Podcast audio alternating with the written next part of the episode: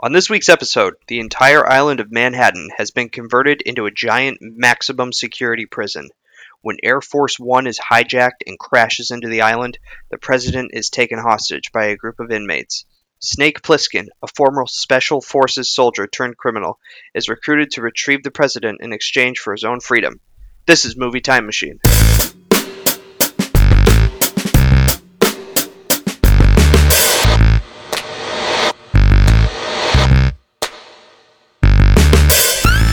Welcome to Movie Time Machine, where we take movies from the past and relive them in the present.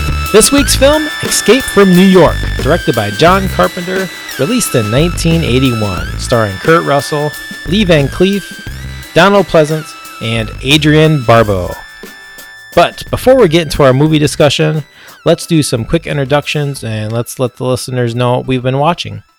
This is Jamie, and I have been watching uh, quite a slew of movies. I'm on leave right now. We had uh, our second daughter was born, and I'll just say that I watched Jordan Peele's Us, and I can't seem to get it out of my mind. I'm I'm not sure it was a good movie. I think it was technically, stylistically. Not sure if it uh, vibed with me, but I got to watch it again because I just can't seem to quit it mentally. Chad, what have you been watching? Uh, I've been going back in time and watching um, the original Robotech uh, cartoon series anime, and boy, that was I think that was really ahead of its time. I mean, it's pretty. The content is a lot mature, more mature than I remember. So yeah, I'm about six episodes deep into the first uh, saga, I guess you would call it. I think it's like the first 30 episodes is the Macross saga. So yeah, so I did that and went kind of went down the Robotech rabbit hole. Um, over this last weekend. So yeah, than that, then um, I watched the next episode of War of the Worlds on the Epix channel, and yeah, I just I'm just not feeling it. oh, you're um, tapping out, huh? yeah, I just kind of been skipping through most of it, so it's like the just a lot of lots of bad buildup, um, but just is like really predictable. Um, Hmm. But yeah, it's like they're they're really pulling in like the the War of the Worlds meets um the Walking Dead kind of vibe. So kind of like that survival so, horror. Is it an American series? I don't know Epix. Yeah, it's like epics or epics. I don't know how it's pronounced, but it's a it's a a British production though. Okay. So, but if you look it up, if you just look up War of the Worlds, there's there's like three different like War of the Worlds series I think that have come out in like the last decade, and I think there was one came out a few years ago. So, but let's talk about the topic of the evening: Escape from New York. Uh, another one of our John Carpenter films that we are covering, and I believe Jamie is this both of our it's both the first time both of us have watched this film. Am I correct? Yeah, you're right. I this has been on my to watch list for probably since I was a teenager. Um, and for whatever reason, I just hadn't gotten around to it until right now, and I'm pretty glad we watched it for the show. What what took you so long? I I don't know. Like I really don't know. I just it's again, it's been one of those movies that have kind of been there, kind of lurking in the background, but it just really hasn't been on like my list of movies to get to um, immediate. It's kind of maybe it was there in the past, but just the access to it wasn't there, and it just kind of you know disappeared into the ether. But yeah, I'd like wanting to uh, dive into some John Carpenter movies, and I thought this would probably be a good one. And I've had lots of friends like recommend this movie and so that's a, a pretty good film. And man, they were right. This this film kind of like exceeded my expectations. Um, I guess I was expecting some of the the camp in it, but um, man, I really enjoy this film just from just the storyline, um, the the humor. Uh, Kurt Russell's character Snake Plissken is you know, probably because it resonates through, you know, nerd culture and video game culture through the Metal Gear series. Mm-hmm. Um, now we be part of it. But yeah, um, really enjoyed this movie. The characters are really interesting. Just that whole idea of um, like the USSR and the United States um, are ending this conflict, and we're in the U.S. and all of Manhattan has been turned into a prison. And you basically, when you get sent there, you kind of on you're on your own, and um, I like how like you get like these little factions that are, you know, kind of ruling or kind of making their own, I guess, government in a way on Manhattan. But um, what are like some quick takeaways that that you had from watching this film, film, or maybe just expectations you had going into it? If there were any surprises. So, um, one thing that I think we'll probably circle back around to later, uh, like you mentioned, was Metal Gear was my only reference, the Metal Gear Solid franchise. Um, and that I only knew that um, Solid Snake in the game was based off of the character played by Kurt Russell, Snake Plissken. Yeah. But I'll save that for later. I think what I noticed the most, excuse me, in my watch of this movie is that um, tonally, stylistically, I was drawing mental comparisons to um, two films of the same era, and this is I wonder where how long does it take a movie to get made, and where do these stylistical stylistic crossovers happen? Because I was thinking of the Warriors. Um, are you familiar Oh, yeah. with that film, Chad? Yes, I. Yeah, I haven't seen that movie in so long, and I can't even remember. But just listened to uh, a couple podcasts that have just uh, covered that film. But yeah, so I'm pretty familiar with it. Okay, I I've never seen it. I just um, drawing on the different gangs, um, gangs of New York, and just kind of how they're clothed.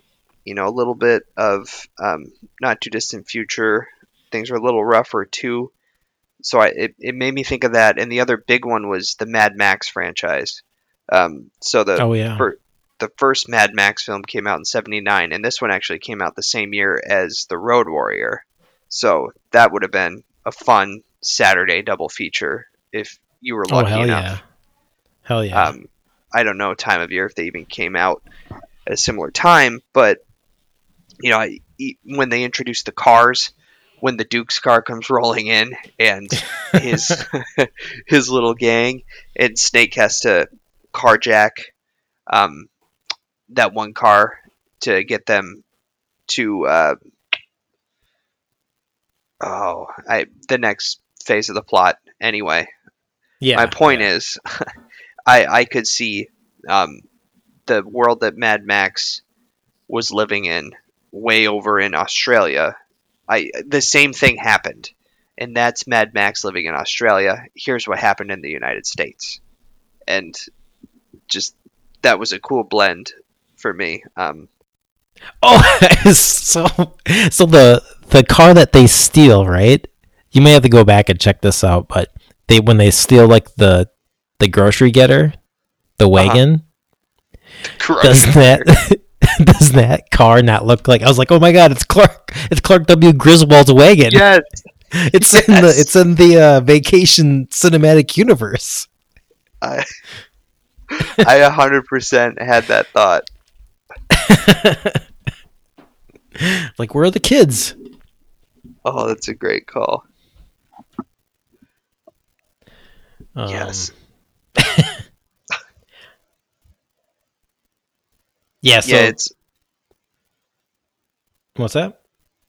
I well just Carpenter has this thing with cars, and it makes me wonder if that actually doesn't have more significance or didn't appear in another one of his um, later films. Because I was thinking too of the scene um, when the Duke is trying to chase him down on the 69th Street or Avenue Bridge, and Yeah, he yeah. runs down Adrienne Barbeau.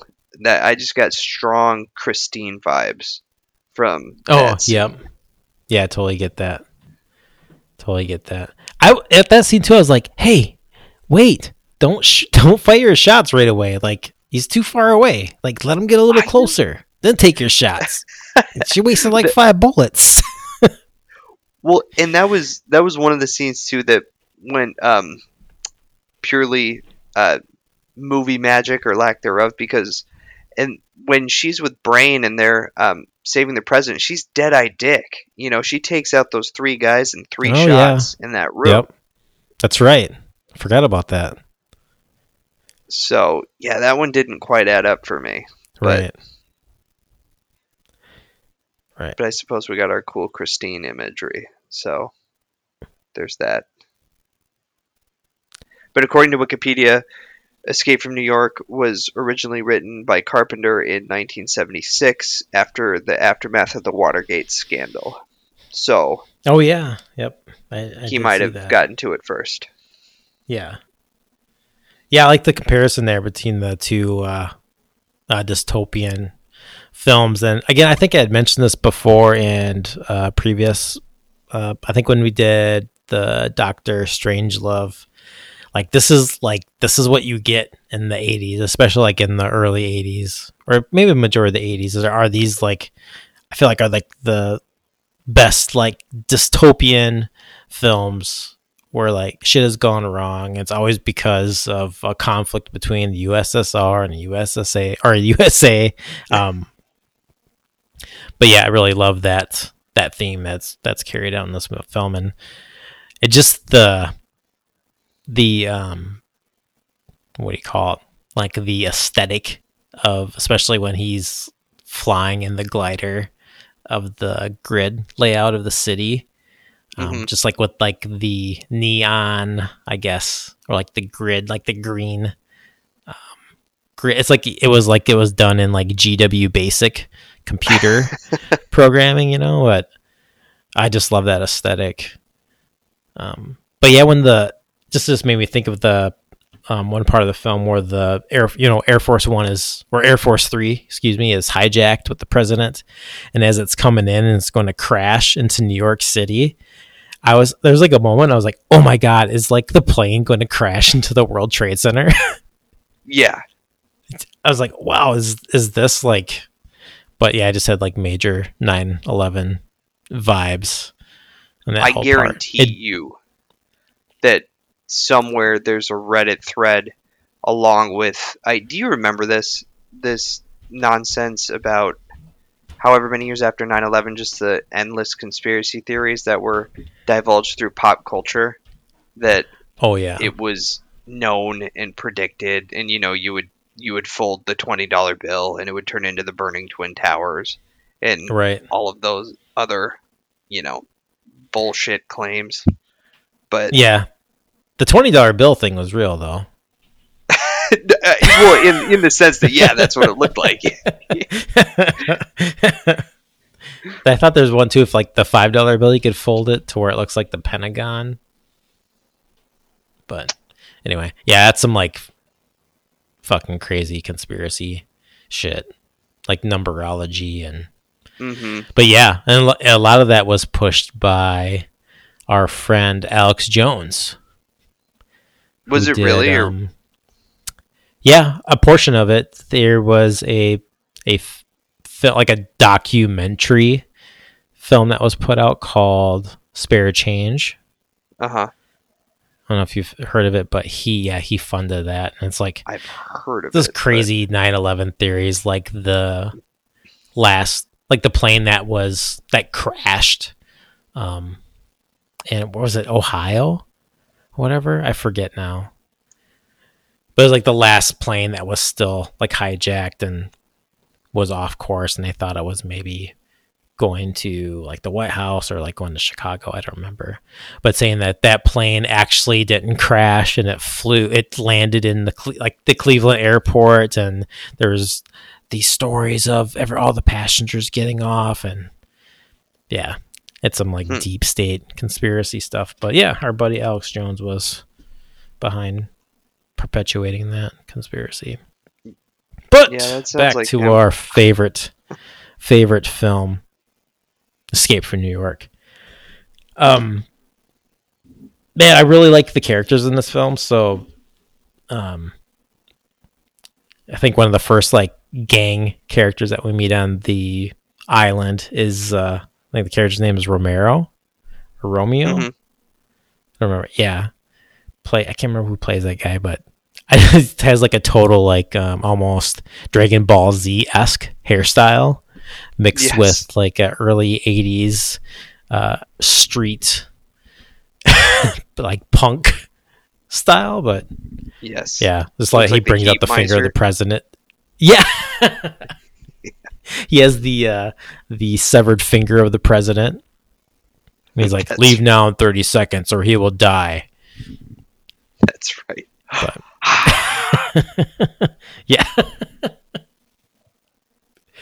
um Yeah, one thing I, I forgot to mention too was um when this movie starts after you know the plot really kicks off that all right, gotta save the presidents, and that's when they um, get Snake to uh you know hire Snake to rescue the president. I kind of like how the rules are laid out. So, um, Snake, he like they're gonna grant him the pardon. He like wants it now. It's like no, you have to wait till afterwards. Then, um, before they send him there, they're like, oh, that was uh, a great idea you had about turning the gullwing around and flying to Canada. And they inject the the capsules into his neck. It's, it's almost like John Carpenter is trying to like fill some plot holes already from the beginning, even though there, there may be, some, be still some throughout the rest of the film. But it's very uh, video gamey in a way too. That's a great call. I actually didn't think of it until you just mentioned it. And for a movie that, um, with a world that he's created like this, it it could get out of control and out of hand very quickly if he doesn't guide you through it in that way. So I think that's very apt Right. um, of you to point that out because I didn't think of it, but you're absolutely right. We know right from the start who the players are, what the mission is, Yep. and what he has to do to get it done. Yeah. Um, some other thoughts I just had. I was just making notes here as I was watching the movie, and just the whole idea. I just got like escape from Alcatraz vibes uh, right Huh. away. Um, the uh, underground, like the crazies, as they call them in the movie, uh, gave me like uh, huge Morlocks vibes. I don't know if you're familiar with the Morlocks from the X Men. They're like the super uh, mutated mutants that lived in the underground of, I think, New York, like in the subways, and it's the whole idea of Oh. like the crazies, and yeah. So it kind of Yeah, I gave me the total vibes in it. Yeah, go I ahead. thought you were referring to the original Time Machine Morlocks. Oh yeah, I forgot about that too. Yeah, totally. Yep. Yeah, Yeah. yeah, I'm familiar with the Morlocks. But it also gave me vibes too of um have you heard of that doc uh, documentary called Dark Days? No, It came out in like 2000.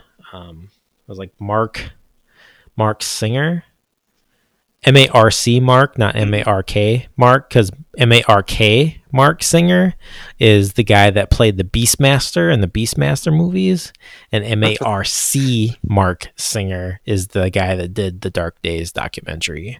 That's about people that live in like the abandoned portions of the New York's uh, city subway system. So like people have like essentially like homes built, like shanties built in these um, abandoned subway tunnels in New York City. But of which really there are miles of, right? yeah, yeah. That's cool. That- that- Um, that's my I'd recommend that if anyone wants to go check that out. It's in black and white too, so it really fits like the the vibe of New York Underground. Um, definitely recommend that. So I got those vibes from this movie as well. Um, yeah, just like the whole like code like Kojima for making the Metal Gear games, like 100% rip off of the the Snake character. And something I didn't realize too in researching this game, not only did Ki- Kojima do the Metal Gear Solid franchise that we're familiar with, but he even goes way back to the original Nintendo Me- Metal Gear game. Oh, are He you was the like writer or NES producer. Yeah. Yep. I always forget there was a Metal Gear game on the NES. That's right. Yeah. And it, there was a so early on before they send Snake to Manhattan, they have that part where they have like all the weapons laid out on the table You know, it's Yeah. like an Uzi, like the just stars, and so 80s. I mean, so 80s, and uh, Right. right because everybody in the 80s knew like a kid that had like a ninja star. Like it wasn't sharpened, but like a ninja star and like nunchucks. That that Um, one friend who was your shuriken friend. right. We all had a shuriken friend. right right um yeah so yeah just total like 100% rip off that snake character but um, i was reading that i can't remember who was part of like like who actually owned or maybe like the production company that helped uh, john carpenter do escape from new york they went after somebody else some like was like some french film that was like almost a complete ripoff of Escape from New York. Like they went and they sued them, or maybe it was like some British film. So they got like royalties or whatever payment for that. Then they wanted to go after Kojima for Metal Gear on Nintendo. And John Carpenter was like, no, we shouldn't sue them. I've met Kojima before and he's a really nice guy. so that's why they didn't sue him. I mean, Oh, there might be that. more behind that, but yeah, I just was reading that on, I think it was Game Informer or GameStop today. Back to the uh, table full of weapons and back to the, the Nintendo Metal Gear. I remember when there was Metal Gear um, advertisements and like say comic books and whatever, like Nintendo Power, like back Uh-huh. in the day.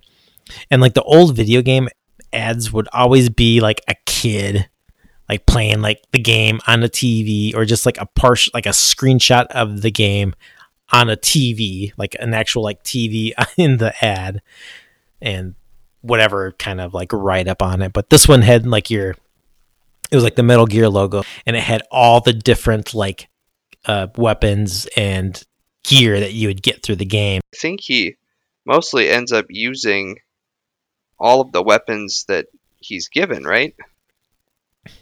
Yeah. Yeah. I believe so. One way or another. I sh- yeah. That that's that's a that's a drinking game maybe. is taking a drink for each weapon that he uses. Right. I I of- appreciate that though in my action films. You hate to you hate to see the buffet and then never be able to, you know, go back Right. for seconds. That's right. That's right. Ah, let's see here. So in in the film, the president is carrying a briefcase that has a very important uh, recording that is supposed to be played for um, the summit that's supposed to occur, and that's why we had like the time limit because we got to get the president to. I can't remember the location off the top of my head, but got to get the president to this this summit, and he's got a, he has a briefcase that's handcuffed to him, which at first I thought was like, oh, it's like the football, right? This is like the nuclear codes, and it's just a cassette tape. And the part where they have the president, like the Duke, who I think we need to talk about too, Isaac Hayes.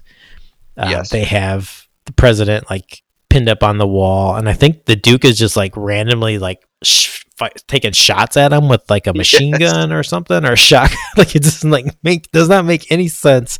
And um, and I think uh, Romeo.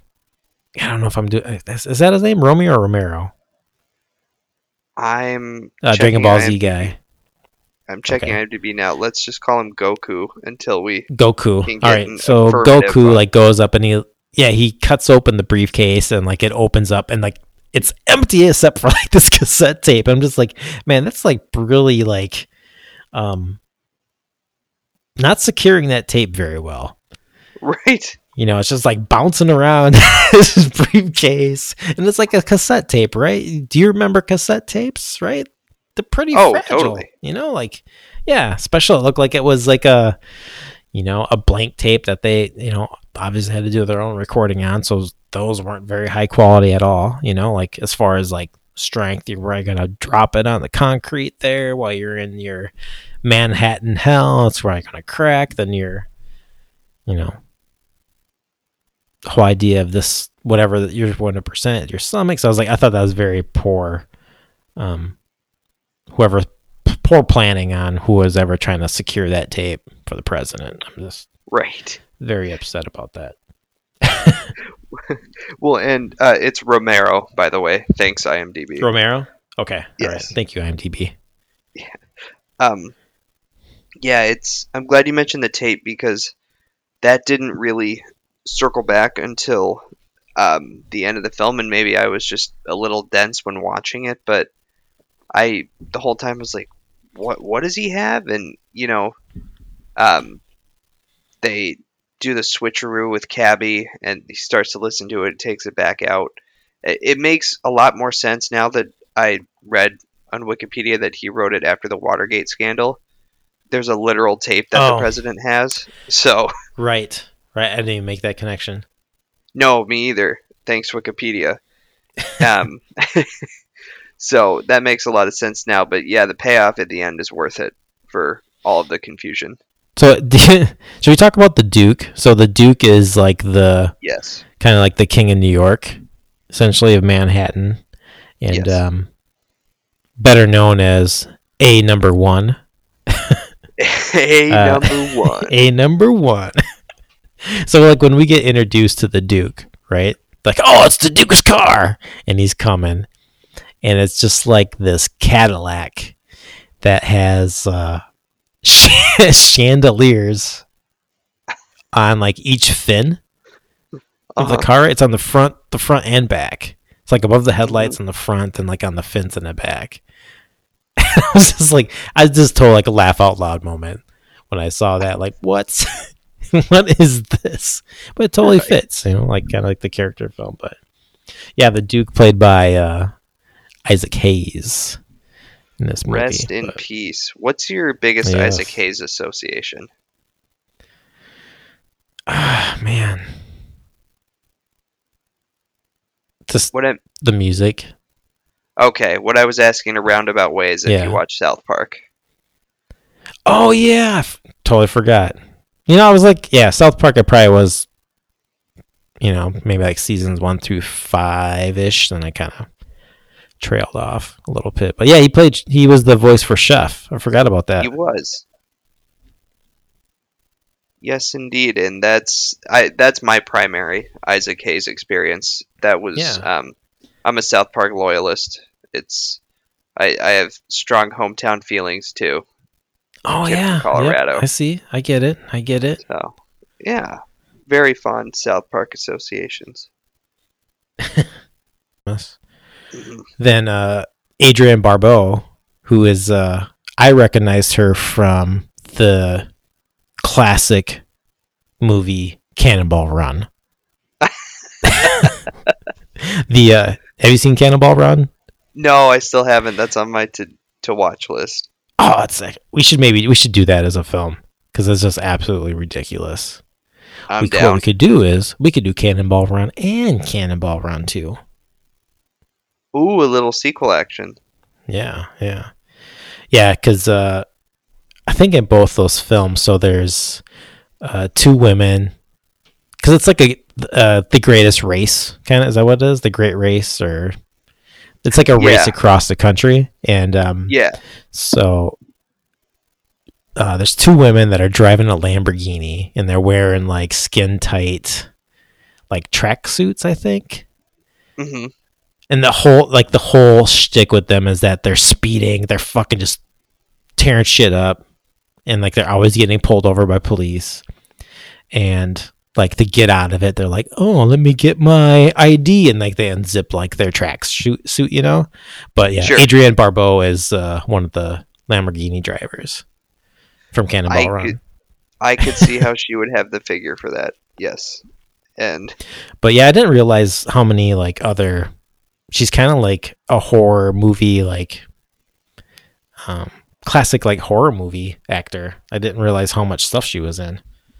yeah, and I should be more familiar with her than I am, truthfully as well. But I, Yeah, according to her IMDb, she was married to Carpenter at one point, so that makes sense. ah, there you go, there you go. Yeah, she she pops up in a couple of his films. I guess she's Yeah. in The Fog, and then maybe one or two others. But um, And coincidentally, we were talking about video games. She's got quite the, um, quite the voiceover street cred. She's done uh, work for the Halo franchise, the Hitman franchise, and the God of War games. According to this, in God of War 3, she's the voice of Hera. And then in God of War Ascension, she's Alethea. Serious Batman street cred as well. She was on She's the animated Catwoman, right? series. Yeah, And yeah. Yeah, the Batman the animated series is like one of the best like animated series ever. so good. I can't find it on. anywhere either. It was on Netflix for like a hot minute before they. Yeah, because who owns that? like Fox own that? Or no? Who owns that? I'm that? not sure. It's so Batman DC is Warner Brothers, which is owned. Yeah, I'm not sure.